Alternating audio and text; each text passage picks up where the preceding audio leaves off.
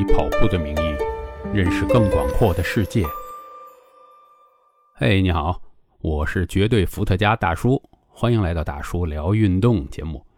上一次我不是讲了我跑步这十年的参加比赛的经历吗？也提过，这期就定了，就讲 Hutu Coast 越山向海。咱们直入主题啊，Hutu Coast 是美国的一个人车接力赛。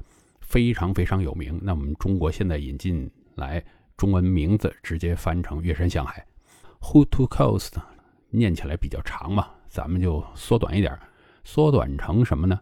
如果放在再往前多几年，可能就是 H2C Hood，H O O D 是指一座山峰，叫胡德峰 Hood，To 啊就是到 Coast C O A S T 海边那么。H 二 C 的原因是什么呢？因为当年你如果真正缩成 HTC 的话，可能会引起误解。因为那些年呢，有叫 HTC 的品牌比它更出名。HTC 是中国台湾的品牌啊，最早叫多普达，然后改过来的。我还用过他们家的产品，但是这些年呢，在我们这个很快发展的时代，这个品牌又没落了。于是 HTC 被重新启用，所以大家看啊，这个能够反映出这个市场中品牌的影响力涨跌啊。但是有些东西已经被这个 HTC 拿走了，比如说，呃，当年这 HTC 我们中文叫什么？中文叫火腿肠，这又是那个汉语拼音的字头。我们现在可不会管这个“越山向海”叫火腿肠啊，人家就多了一个字儿“越山向海”四个字儿啊，叫起来非常顺嘴，而且。国内的跑步的朋友，大部分都应该知道这个比赛。Hood Coast 讲这个原版，原版在哪儿呢？是在美国本土的西北部的一个州，叫俄勒冈州举办的。美国本土的西北角呢是华盛顿州，大家听一下，是华盛顿州啊，不是那个华盛顿市。华盛顿市在美国叫 DC 一般。所以这个州跟市，它经常有很多重名的，大家要注意一下。就比如说这个纽约，我有时候经常不注意，然后书写有问题，就可能引起呃美国人的误解啊。比如说美国的纽约市，我们叫什么 New York City，一般都会把这 City 加上去，否则他们会以为是纽约州。这个美国地理 有的时候我们自己也搞不清楚，但是呃这些小地方大家要注意一下。西雅图是华盛顿州的最大的一个城市。一般来讲呢，中国人如果去参加 Hood Coast，更多的选择是飞到美国的西雅图，然后下飞机，然后过去，就是临近的州嘛。那么西雅图有什么？西雅图有星巴克啊，它的最原始那店在那儿。所以一般来讲，去跑这 Hood Coast。回来带的手信很有可能有星巴克的周边啊，星巴克这家卖杯子的公司，你会带来他那个最原始那家店，只有在那儿卖的那个杯子啊，派克市场那家。然后呢，再往南一点就是华盛顿州的南边就是俄勒冈州。俄勒冈州呢有很多很著名的城市啊，比如说波特兰、尤金啊，今年在尤金办了世锦赛，但是我们。听到更多的新闻就不叫尤金世锦赛，叫俄勒冈世锦赛，这挺奇怪的啊。比如说我们办亚运会，杭州亚运会，我没听说什么浙江亚运会这么搞的，对吧？都在一个地儿进行嘛，怎么能把这个州算上呢？原来呢是俄勒冈州的政府为了推广自己的旅游，他去冠了这个名儿，等于是那也在俄勒冈举办嘛，那也没有错，赞助了一点钱给。尤金，所以叫俄勒冈世锦赛。俄勒冈州，然后还有一个巨大的企业是什么呢？就是在他们那儿一个并不是很大，但是在他们州里边已经算大市的啊，Beaverton 是耐克的总部啊。如果去了这个俄勒冈州参加 h o o t o c o s 可以选择去耐克总部做一个企业的这个 tour，就是内部的去参观美国的企业。经常会有各种各样组织人去参观的这个活动，我是比较后悔啊，上次我去那儿没有参观，呃，跟着是其他的队友他们的安排，因为我就没有脱队。这样，HTC 的创始人呢叫 Bob Food，他这个现在比较老了，已经交给他的女儿去继续做这个赛事。嗯，他的女儿叫 Felicia，他是住在波特兰的。他当年呢就已经自己都已经跑了很多的什么全马呀、超马呀，于是呢他自己想做个好玩的比赛来消磨周末。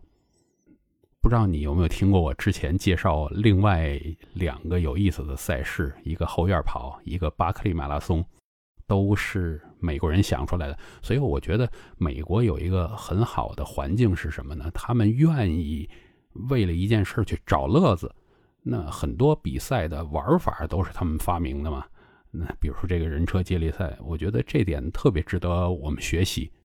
当然了，我们最开始肯定是用这种模仿的方式，我们现在直接把这个月山向海引进进来。他叫 Who to Coast，因为他住在这个波特兰嘛，那就离这个胡德峰比较近。Who，但是他最早呢是跑的。这个截止的地方并不是我们现在截止的这个地点啊，他跑到了同样是海边的叫 Pacific City 太平洋城。大家别听着这个名字特别大啊，太平洋城一共有多大呢？有三点八平方英里，人口只有一千人出头，所以这在美国这个城市啊，简直是小到比我这个小区的人还少。他当年设计的路线是从胡德峰经过波特兰跑到太平洋城，每个人五英里。那么这个 Bob 有意思的是什么呢？他是个建筑师，可能我不知道没没去算他是不是这个处女座啊，非常的精确，每个人跑五英里分毫不差。于是其中有一个交接的点。安排在哪儿？安排在波特兰最繁忙的一个路口，但是他就那么去执行了。比赛是一九八二年八月七日举办的。那为什么选在八月七日呢？是因为当天是满月。他这个比赛这么长的路程，肯定会有夜里跑的路段。于是他为了这个可能是更安全啊，呃，让夜里边的光线更好，他选择满月天。当时呢，第一年只有八支十人的接力队参加这个比赛。最开始这些年呢，全部都是在八月份，根据满月来调整。那么当然是为了夜里的照明更好了。但是之后呢，他就要调整，因为比赛你要想做大，不能只满足一部分人的需求嘛。那人家请假，在美国也不是说我想放假就放假，对吧？他也要请假才能。凑齐这么多人来，于是后来就调整成劳动节周末前的周五开赛。那么这样，你周五、周六、周日，美国的劳动节呢是每年九月的第一个周一。那么于是有个小长假，这样呢就大家可能要知道一件事儿，就是美国的节日不像中国节日是固定几月几号的，不是这个定日子。它经常呢会定为某个月份的第几周的周几，于是还有另一个比赛啊，就是波士顿马拉松。波士顿马拉松它是安排在爱国者日，其实是蛮有那种意思在里边的啊。美国的爱国者日是波士顿的一个公共假期，所以其他的比赛大部分都是什么周六啊，绝大部分是周日举办的，就是马拉松，它。是比较少见的一个周一举办，那么爱国者是每年四月的第三个周一。于是乎，你像他这个比赛，包括这 Who to Coast 都很简单嘛。人家定了这个之后，就是我今后往后推一百年、一万年，都可以把这个比赛的日期早早都决定。他的赛事规模呢，不断的扩大，就是因为有名嘛，那队伍越来越多。于是呢，到了一九八九年，其实这个赛事才和今天区别不是很大，就是之之前要改路线呢，改赛事规则呀，改了很多。现在是从哪儿到哪儿呢？从这个 Mount Hood，就是胡德峰，一直跑到海边一个叫 Seaside。大家别看这个就是海边这个字儿，其实那个城市叫 seaside。整个的里程呢是大约一百九十九英里。如果你熟悉这个超级越野赛，就会知道，那么有幺六八，还有一个什么三三零，这都是公里数。那么为什么会有三三零呢？就是两百英里。于是你知道了吧？约一百九十九英里的路线，实际上也就是接近了三百三十公里。每年呢都会有细微的一些调整。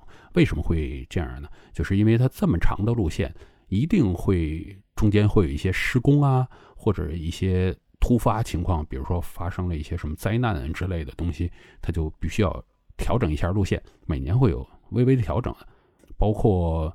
其实那些越野赛每年的路线也都会稍微有点调整，因为你不知道这个山峰上面会有什么雪崩啊，或者有个塌方啊，不适合再跑原路段。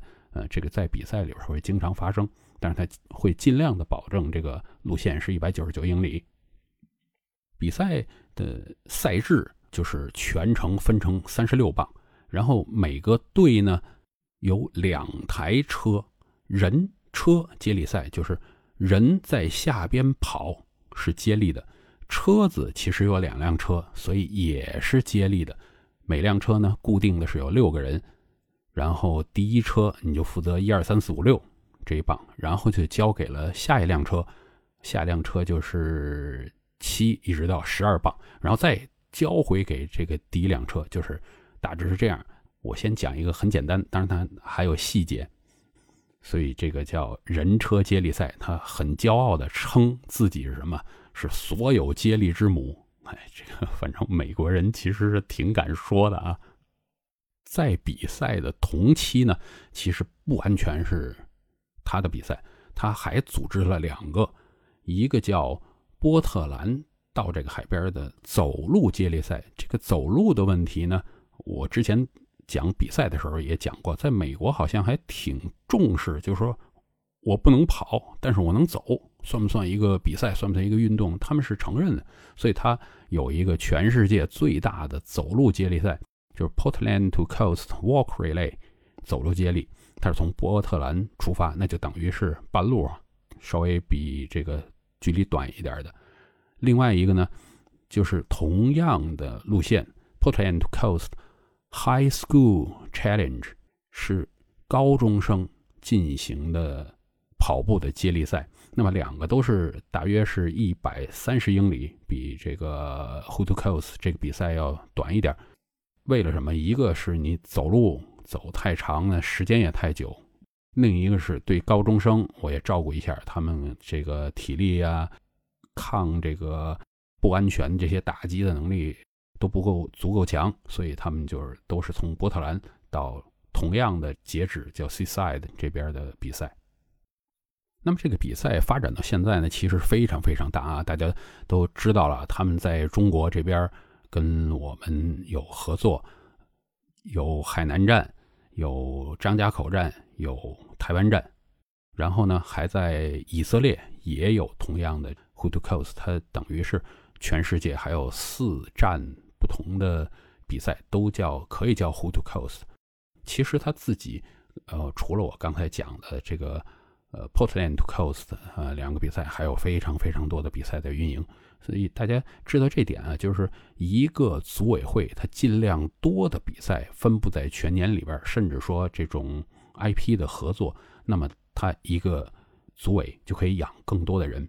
嗯，如果是比赛很少，比如说一年就做那么一场、两场，呃，那他需要的这个劳动力就相当的不稳定，那你就很难养活很多人。所以这个国内的比赛的公司可以参考啊。那当然这个有我们自己的困难在里边，但是也尽量学一学。比如说像美国的这个呃波士顿马拉松组委会 BAA，它一年有很多场。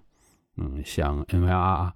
纽约路跑协会做这个纽约马拉松的，同样一年有十几二十几场的比赛在运营，它的人力分配就好非常非常多，而且当然知道这个资源，你包括去怎么样拉这些赞助啊，怎么样跟政府去做沟通啊，就是我要这条路啊，什么都会好很多。那先讲一讲这 HTC 历年它都干了什么吧。那一九八二年诞生，它十支队伍，然后很快的八三年就六十四支。这这种比赛呢是怎么样？就是说你只要做的东西好玩，那在这个圈子里传出去，大家就愿意参加。八三年六十四，八四年就一百五，八五年是二百三十七支队，到八六年呢引入了接力棒和奖牌。那最开始是没有接力棒，就是人传人就好了。呃，奖牌那没有也无所谓。其实 我也说了我的看法啊，对比赛我最重视的是你给我一个记忆，这个记忆怎么来？有那个照片，其实我都能想起来。然后一九八七年就超过了五百支队伍了，八九年就不行了，因为。当时的赛事规模就限到七百五十支队伍，这个时候 C 赛的已经完全无法支撑了。你想想啊，七百五十支队伍，一支队伍十二个人的话，那就是差不多一万人。一万人要跑到一个一千多人的城市去结束，那对这一千人的压力也太大了，他们就做饭都做不及，可以这么说，是吧？啊，你不能。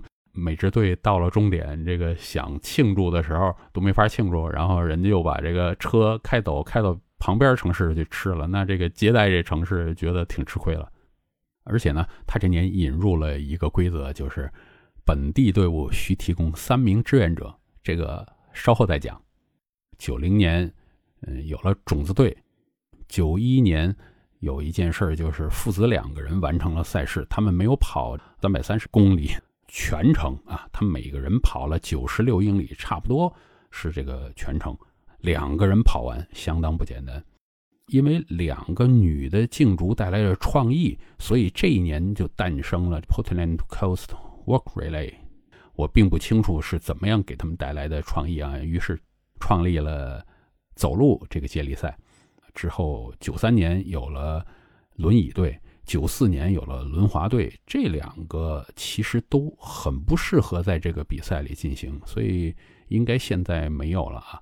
他们是相当于一个山地马，呃，山地马拉松，因为不是越野赛啊，在这个公路啊什么上面去跑，那你有上有下，这个下坡可能还行啊，大家注意刹个车就行。上坡对于轮滑来讲是太困难了，呃，并不好控制。一九九五年。有一个创造记录的精英队出现，那是谁呀？那就是最方便来的那批人，有耐克的 Alberto Salada。Salada 这个人讲莫法拉的时候提到过他，俄勒冈计划的主理人，然后现在因为一些丑闻，就完全都不能再进行这个跑步的教练工作了。但是他是美国相当成功的一个。马拉松选手当年拿过很多冠军，这一年呢还有一个人叫 Cindy McCann，单人完成了 HTC，就是他单人跑了三百三十公里。一九九六年赛事十五周年，从这一年开始呢，就为叫 American Cancer Society 筹款。那现在其实它最大的一个项目也是为癌症基金筹款。在美国比赛做慈善是非常非常流行的。其实全世界最大的单一慈善赛事是伦敦马拉松，每年都会为各种慈善组织捐非常非常多的钱。这一点呢，我觉得是他们那边已经有这种风气了，就是大家觉得我捐款做公益是生活中的一部分。九七年赛事规模又提升了啊，从七百五提升到八百七十五，然后有志愿者的培训的课程。这一年呢，又是耐克那边有个女子精英队又创了他的记录。转年九八年，HTC 就做了官网。他那边 ABC 电视台做了一个一小时的赛事专题节目，而且这一年呢，就 Portland Coast High School Challenge，波特兰到海边的高中这个接力赛也开始了。到一九九九年，达到了一千支参赛队伍。他想想，天哪，十二个人就是一万两千人，再加上那些志愿者，这是多大规模的一个比赛？中国呢，到现在。呃，HTC 的规模我记得应该是四百支队伍。两千年，俄勒冈州的州长跑了 HTC，这一年有众多分组记录被破了。到零三年的有经济分析师啊做这个 HTC 跟他那些叫 PTC，就是 Portland to Coast 的比赛，他们算能为俄勒冈带来多少经济贡献呢？会带来两千六百万美元。这个其实很容易想啊，任何的比赛，你从外边有这么多人来，他一定会在当地进行消费。那么我们去参加任何一场马拉松比赛，比如说我去参加上海马拉松也好，那我先为这个航空或者是高铁做贡献。到了上海，我要住，我要吃，还有如果我进行别的玩乐，要不然我再带上我的朋友。家人这样，那消费是相当多的。当地还有游览这样嘛？是很多城市呢，这些市民还没有建立这种意识，就是说，外地有人过来参加比赛，那并不是说，哎呀，你这儿这个城市就专门是只做贡献的。其实这些人为你当地城市的经济注入了很多贡献。所以，我希望这个每一场比赛的观众都更开心一点。反正这天也是封路了啊，你的政府决定封路了，那你为什么不把这个比赛当做一个啊，那么多人一块来给你的城市、给你的社区贡献经济，然后你又可以看，呃，有的跑得快，你可以欣赏。然后跑得慢呢啊，是不是？你看看他们多难受，这个呃也是一种乐趣啊。这个当然有点恶趣味了。就是说，这个我们的观众一定要想明白这件事儿。零四年，十二个国家参加了 HTC，等于是一个国际赛事的样子逐渐形成。到了零六年二十五周年的时候，他为 American Cancer Society。癌症基金就筹款就超过了十点七万美元。接下来这些年就是不断的在刷新参赛国家的数量以及筹款的数量。零八年呢，又有一个纪录片记录了四支参赛队伍，大家为癌症筹款到了二十九万美元。一零年这个筹款就已经上升到五十万美元了。二零一一年。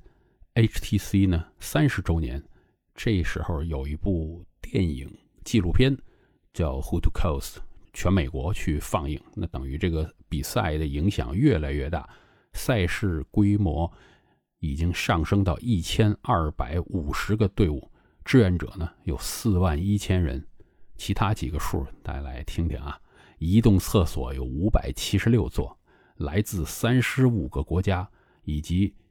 全部美国的五十个州的选手参与了 HTC 啊、PTC 啊都有，总选手量是两万零四百个，筹款达到了五十一点七万美元。那么大家看看有多少人在这参加他的比赛？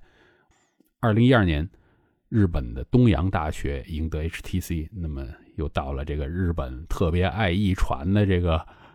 国家，那他们肯定有很优秀的接力队伍。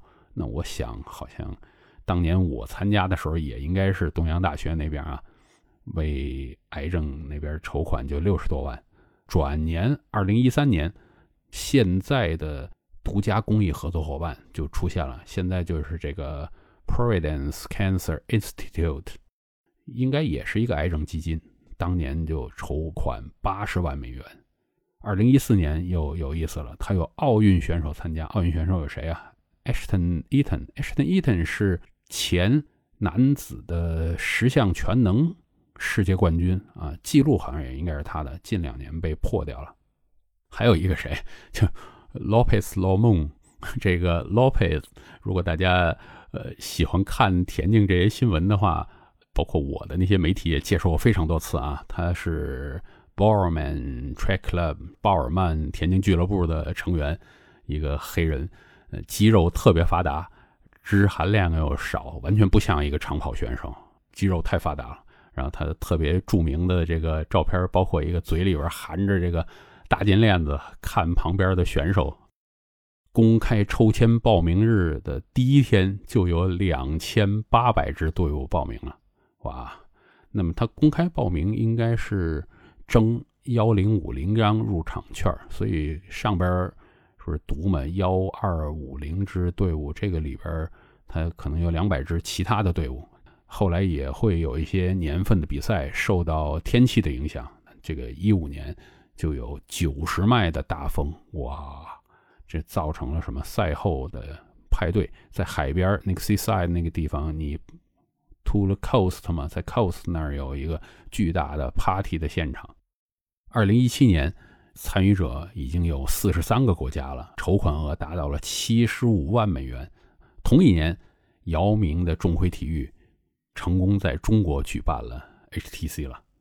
二零一八年，OK，有什么重要事件呢？重要事件就是我参赛了。之前讲我参加比赛十年里边也讲过这个比赛，我参加可能细节在我们后来再讲。这个比赛是非常有意思啊，人车接力赛，并不是人人都要。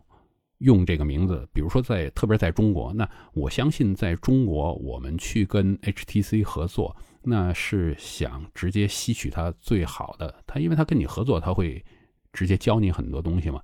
像这些也并没有，特别在中国，应该讲没有这种专利可以保护的。你看我们现在有很多那个歌唱节目啊，也是跟人家合作，先用人家名字，然后最后哎觉得我学会了，我就自己改造一下。我就可以自己办，跟他差不多。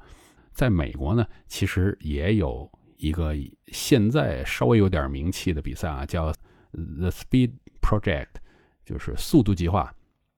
同样的人车接力赛，它是从洛杉矶到拉斯维加斯，差不多。所以这个比赛呢，并不在它最大的那个模式上面，可能其中有非常多的细节让人感到有趣。那我接下来呢，聊一聊这个比赛里边一些细节吧。这一千二百五十支队伍呢，是十二人的队伍。组委会其实还会提供一个队员招募平台，这是什么意思呢？就是可能平时认的人不多，但是我又想参加这个比赛，怎么办？组委会提供这么一个平台，那你可能开始手里边有七八个人了啊，我们还要再招募齐十二个，那我就挂在上边。单丁的这些人就可以上去找，哎，我能不能就好像那个篮球场那个，哎，加一个呗，加一个呗，是吧？这样就凑足了队伍，然后去抽签这个比赛呢是抽签它的另外两个 PTC 那边一个走路走路的呢是有四百个队伍，高中生的有五百个队伍。那两个比赛是先到先得。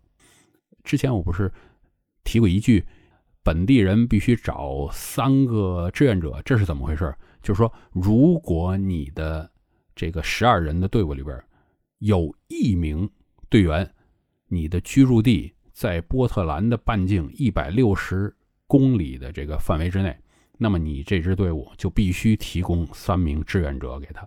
刚才我也讲了啊，他整个的这个比赛志愿者要四千多人，你要让他自己去招募，他是太困难了。所以呢，他采用了这个模式，而且他的志愿者。不能通过花钱来购买劳动，你不能说，哎，我这给钱，你你给我找个人，我付他工资，不行，也不能带着小孩和狗，那你就是专心在那儿做服务，因为他这个整个的路线是非常长，所以在很多重要的路口啊，都需要人来帮忙，在补给站就更不用讲了。这些它到底是不是在半径一百六十公里呢？其实完全也是看大家的诚信问题。你生说，哎，我这儿没有这儿的人，那我这个队伍就不提供这三名，那你也没有办法。对于我们国外的人去参加这个比赛呢，如果全是国外的，这个没问题。当然，如果你要是有个本地的朋友啊，他加入，那就要想好了，这三个志愿者去哪儿找。嗯，也可能有的人他愿意做志愿者吧，这个就造成了什么？如果你有 Nike 总部的朋友，那他 要加一个的话，那就完了，必须要增加三个呃志愿者来提供给组委会。比赛规定车的长和宽不能宽于八十英寸，不能长于二十三英尺，所以他的建议呢是 van 或者是 SUV，van 就是那个小面包。SUV 是就是吉普车那种感觉，不允许你是 motorhome。Motorhome 是什么东西？就是那种房车，就是里边有床啊、有厕所那种旅行车，它不允许。它也不允许是 bus 大公共汽车这种，或者你我开辆加长林肯那种，它也不允许。这个目的是什么呢？其实把这个大小限制了，又能保证你这么多人六个人装在这车里能够开过去进行完这个比赛。他肯定算过，你可以装足够的你的补给在里边，又让这个路上不至于。被大车堵上，这个是非常非常重要的。大家想一想啊，有一千多部车在这个路上，那么在同一个点，它就算是大家轮流的，也非常非常多。堵车的情况，我回头会讲。他要求车上不要有违反社会公德的这些东西。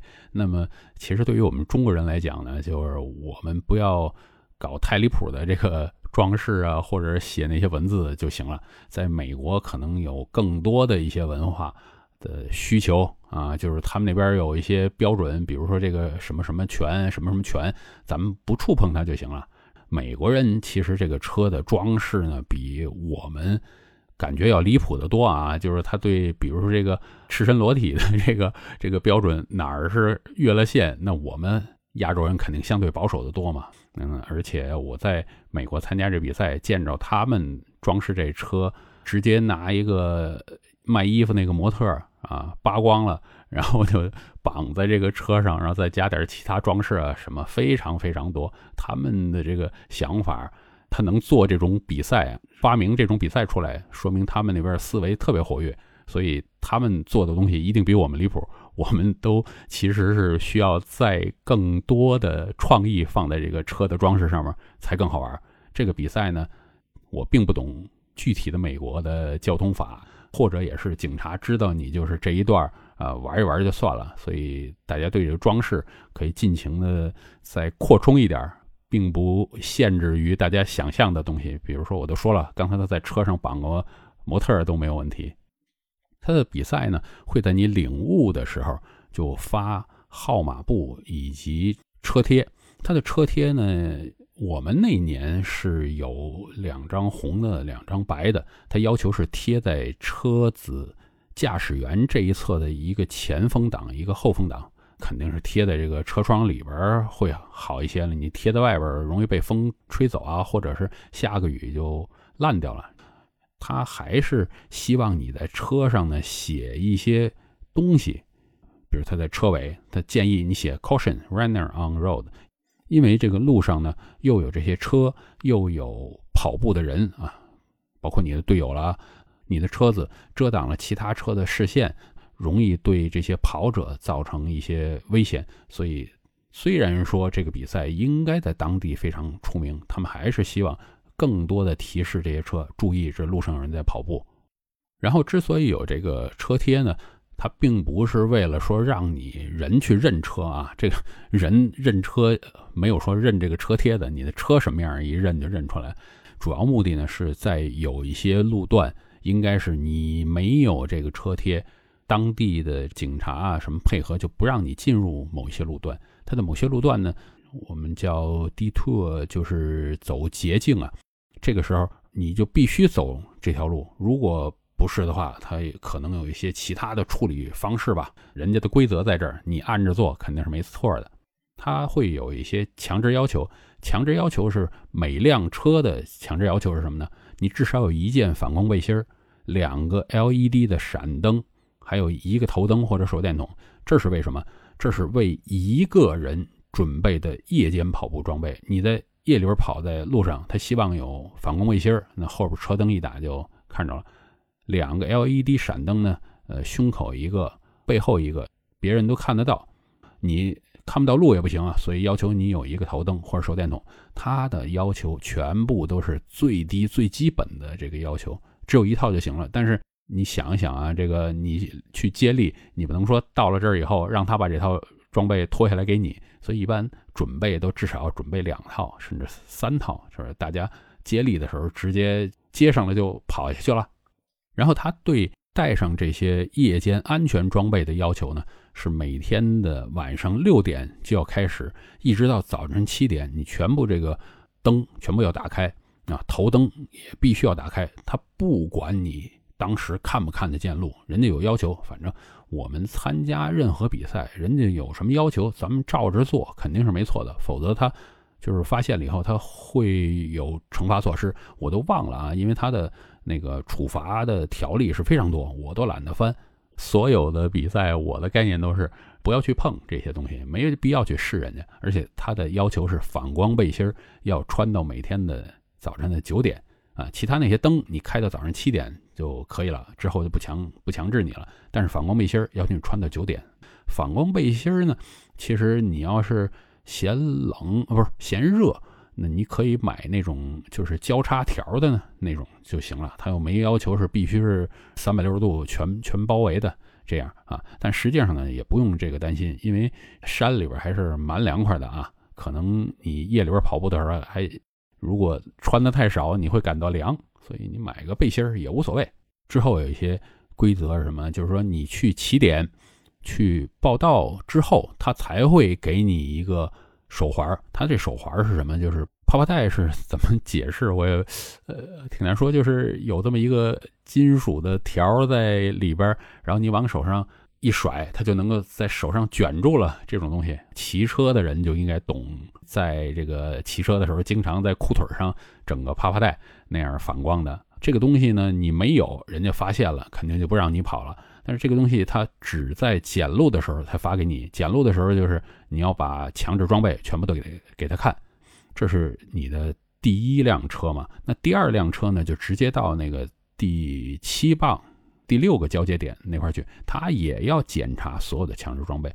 之后这个时候呢，他才会组委会才会给你发一个贴纸，一个小圆的贴纸。那你这个贴纸要贴在号码布上，那人家那个人才允许你。第七棒的人过去交接，所以这两边呢都是要把所有的东西准备好。你不能说这个我全队我就这么一套的，那也太扯了。我要等着这个上一个人上一辆车，这人跑过来把这个衣服什么的反光的脱给我，我再穿上接着跑，这个是不存在的啊。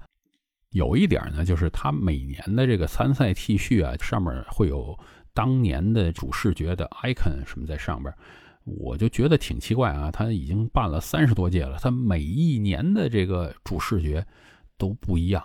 虽然说每年的其实都挺漂亮的，就说明他的这个设计能力啊还是蛮强的。但是我就觉得你干嘛不弄一个有系列感的东西呢？就是可能第第五年呢跟第十年的什么放在一块儿，我都不会觉得这个衣服是同一个比赛的，是有点奇怪吧？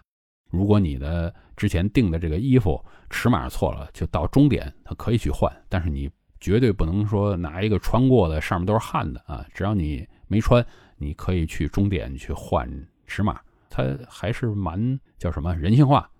它还有一个规则，你的比赛里边队员不能再换了。你如果因为伤病的话，你就只能说退出。他的比赛要求是什么呢？要求是。必须按照一二三四五六的顺序走，就是说你这个人，比如一二三四五六，那么到下一次不就是跑到十三、十四、十五、十六、十七、十八嘛？这个同样的顺序 copy 过去。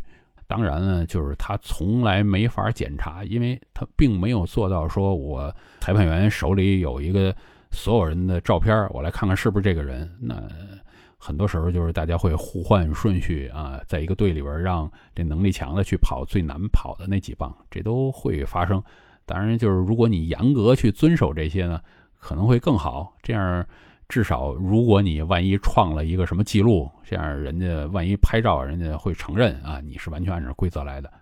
但是万一你路上有人这个受伤或生病以后怎么办呢？他的要求呢，就是说谁受伤了，那就下边这个人。往上面去顶顶这个顺序，比如说你咱们说难听点啊，就是第一棒就受伤了，怎么办？那你就从第二棒这人本来是一二三四五六去跑一二三四五六棒，那你就变成了什么？变成了二三四五六二来跑一二三四五六这几棒，就是按照这个顺序不断的去轮。到了终点的话呢，可以全队一起冲线。前提是什么？前提是你所有的队员都在指定区域去等着。大部分队伍都会选择这样，我十二个人一块儿去冲线啊，很有仪式感，大家很开心。当然呢，有非常多的队伍，包括当年我们的队伍不止十二个人。为什么？我们还有一个随队的队医吧。当然，在其他的队伍里边可能没有这个条件，那他就自己队伍里边人员的组成，他要想好啊，每个人都有什么强项。你不能说我所有的人都是只负责把自己这一棒跑好就完了，那是不可能的。你至少还要有人要开车啊。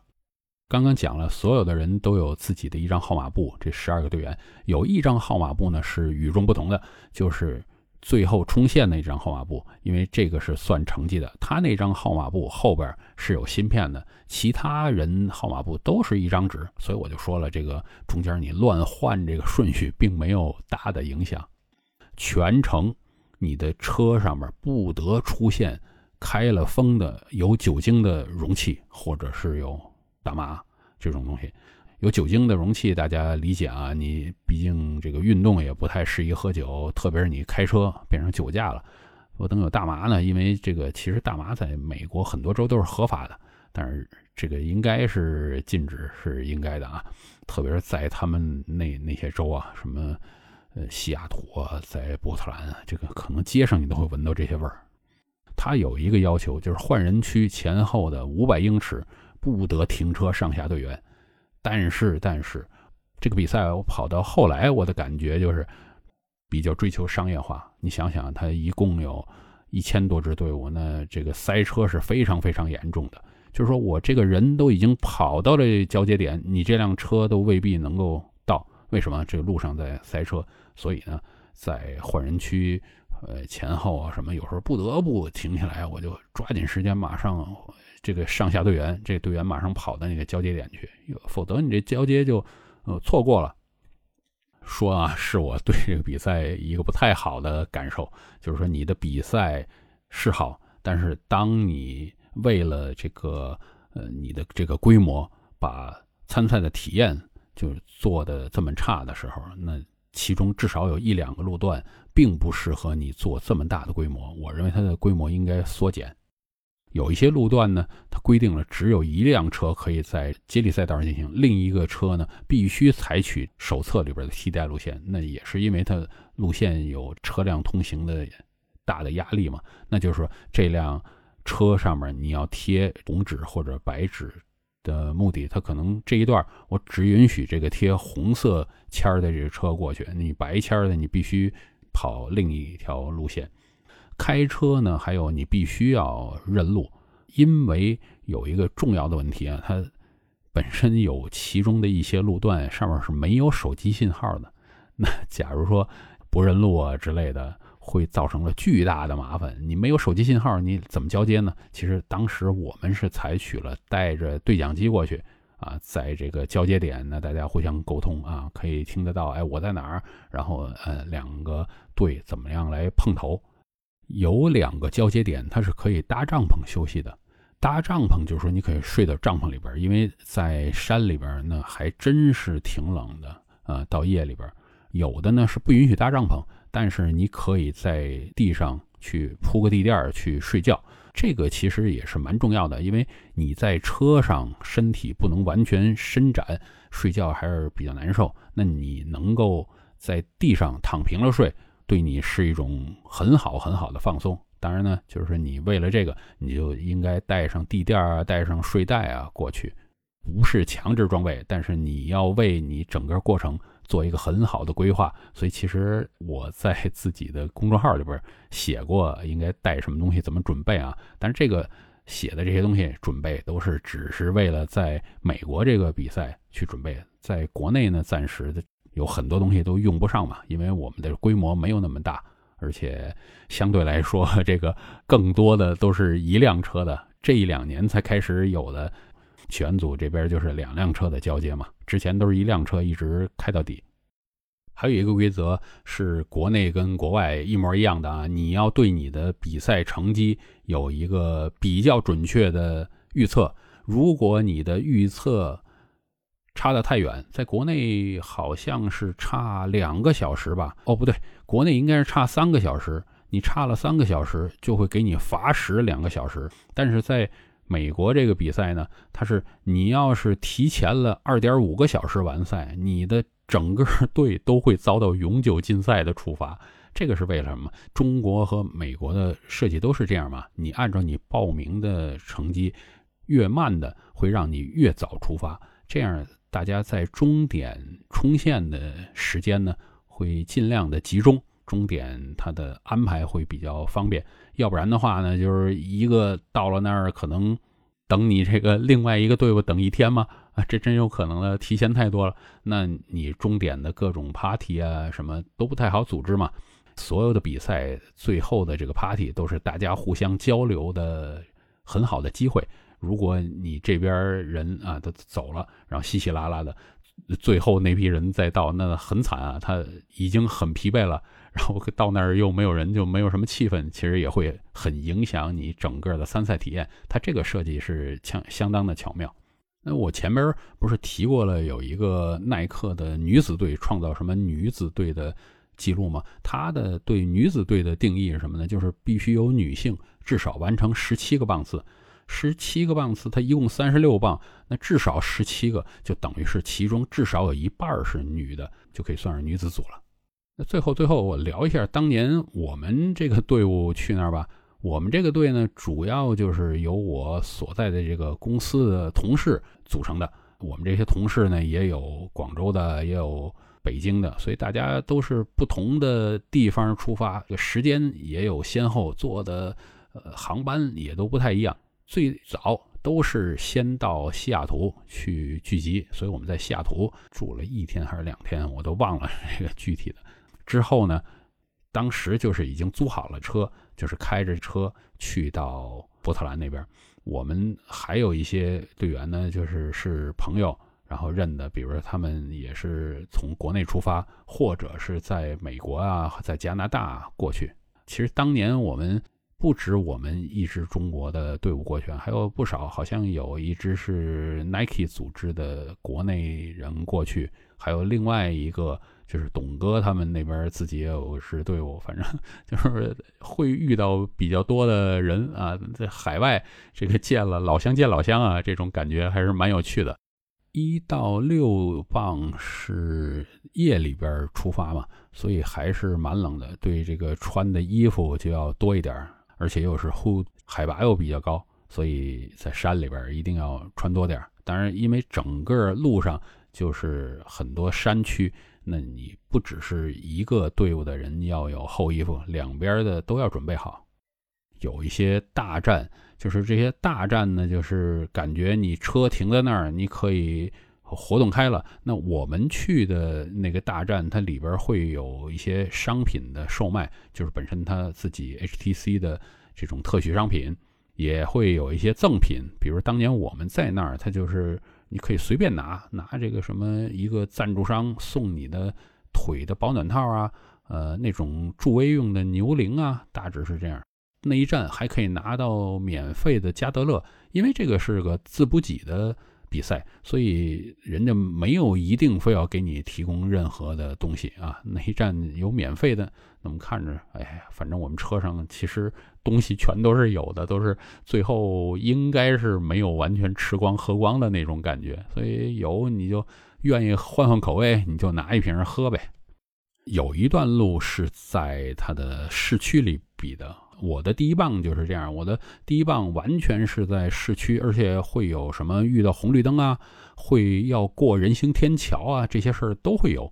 嗯，所以比赛整个经过的路段的状态是各种各样的。那我的第二棒的时候，就是一个上坡，这个上山路，而且还有土，所以。整个这个过程呢，甚至有人说建议是戴口罩，要不然这个太脏。那你戴口罩，我感觉就没法跑啊。那前些年我们还没有习惯戴口罩呢，不像现在啊，这个防疫的情况之下都习惯。嗯，以及我们的那支队就是在那一棒，应该当年是被这个东阳超越的。啊，就是我被这个东阳的队员超越，整个这个队伍我跑的时候，其实脑子里边在在算数，就是我超了几个人，我被几个人超，那一段第一个被他超了，感觉那上坡的时候，那他完全不减速，我这是爬坡渣，就 在那儿等于是看他就觉得他在跑，我在走这种感觉。其实我是完全没有走一步的，也是自己的比赛嘛，你一定要有比赛的样子。之后有一个就 Exchange 二十四，就是第二十四和二十五磅的交接，那么是两辆车。交接，所以这个就是提前一定要做好很好的准备，因为当时一定会有超过一百辆车停在这个大停车场里边，而且这个停车场未必就是在同样一个地块里边，可能他说的停车场是东北一块、西边一块啊，甚至更多。那么你要是想两辆车的人对接上啊，能够找着人也是非常非常困难的。所以你要是想。交接处啊，两边有一些什么样的东西交接啊？人要见个面儿，拍个合影啊，什么，就是必须一定一定提前做好沟通，带好你应该有的设备。比如说，我们带了这个对讲机。最后这个比赛，当然我们顺利完成了，在最原始的 HTC 体验了一次。本身比赛我们自己有失误，就是说我刚才提的这个交接的时候发生了问题，等于是长了比赛的经验。组织也并不是完美，比如说，我觉得在某些路段，它已经超出了它的最大容量了，不止我们一辆车开不到这个交接的停车场，等于是有点违规的，这个人就下车啊，什么这种状况，那肯定周围全是这种情况。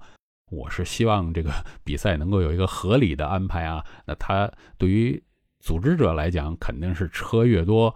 参赛者越多，对他越好，赛事规模大，他收入高。但是你要是如果因为这个对于参赛的体验造成了比较大的下降啊，那我觉得很多时候可能是得不偿失。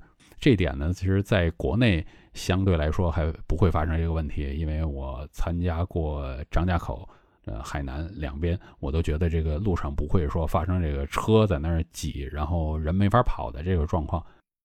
国内的越山向海比赛就要开始，呃，我希望没有参加过这个比赛的，也争取这一辈子好歹去感受一下。呃，如果你即便是不能够开车，那你也要想想，我能不能在其他方面为这个队伍做贡献。比如说啊，我就是跑的特别好也行啊，我还有这个摄影的能力，我可以帮其他的。同伴拍很好的照片，这些也行。就是你在整个一个队伍里边，你充当一个自己应该有的角色，让整个这个队伍的参赛体验变得更好就行了。这并不是一个完全讲竞技成绩的比赛，而是通过整个比赛让你变得和你的队友更加熟悉，因为你们要在一块儿待那么长时间嘛，几十个小时。还结交了同样去参加比赛的其他队伍的朋友。如果你喜欢我这次介绍的 HTC 节目，就欢迎啊分享啊、点赞啊、收藏。嗯，如果你觉得有什么讲的不对的，或者是你有自己的参赛经验，希望和大家分享，就欢迎留言。到时候我们下期再可以继续的讨论一些这个比赛的内容。今天的这期节目就到这里啊。那下次我们继续的大叔聊运动。